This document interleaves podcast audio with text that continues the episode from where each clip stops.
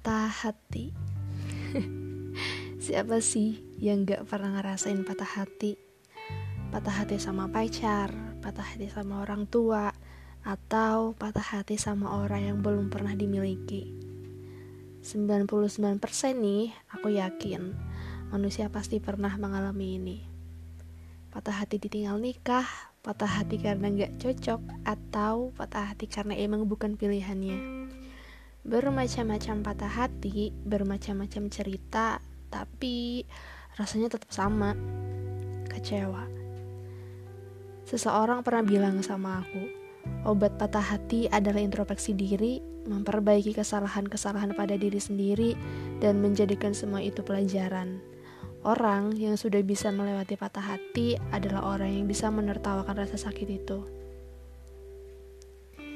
Begitu katanya emang gak mudah sih. Gak mudah untuk jalan sendirian ketika sebelumnya pernah bersama.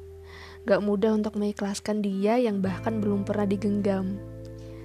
Namun, semua itu butuh proses Walaupun setiap orang memiliki cara dan waktunya masing-masing.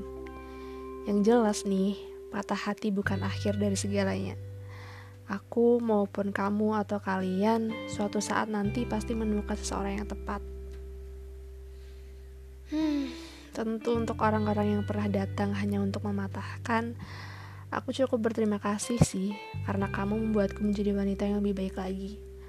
Pelajaran besar dari patah hati adalah kita nggak pernah tahu rasanya pahit sebelum dicicip dan kita nggak pernah tahu rasanya patah kalau belum dipatahkan.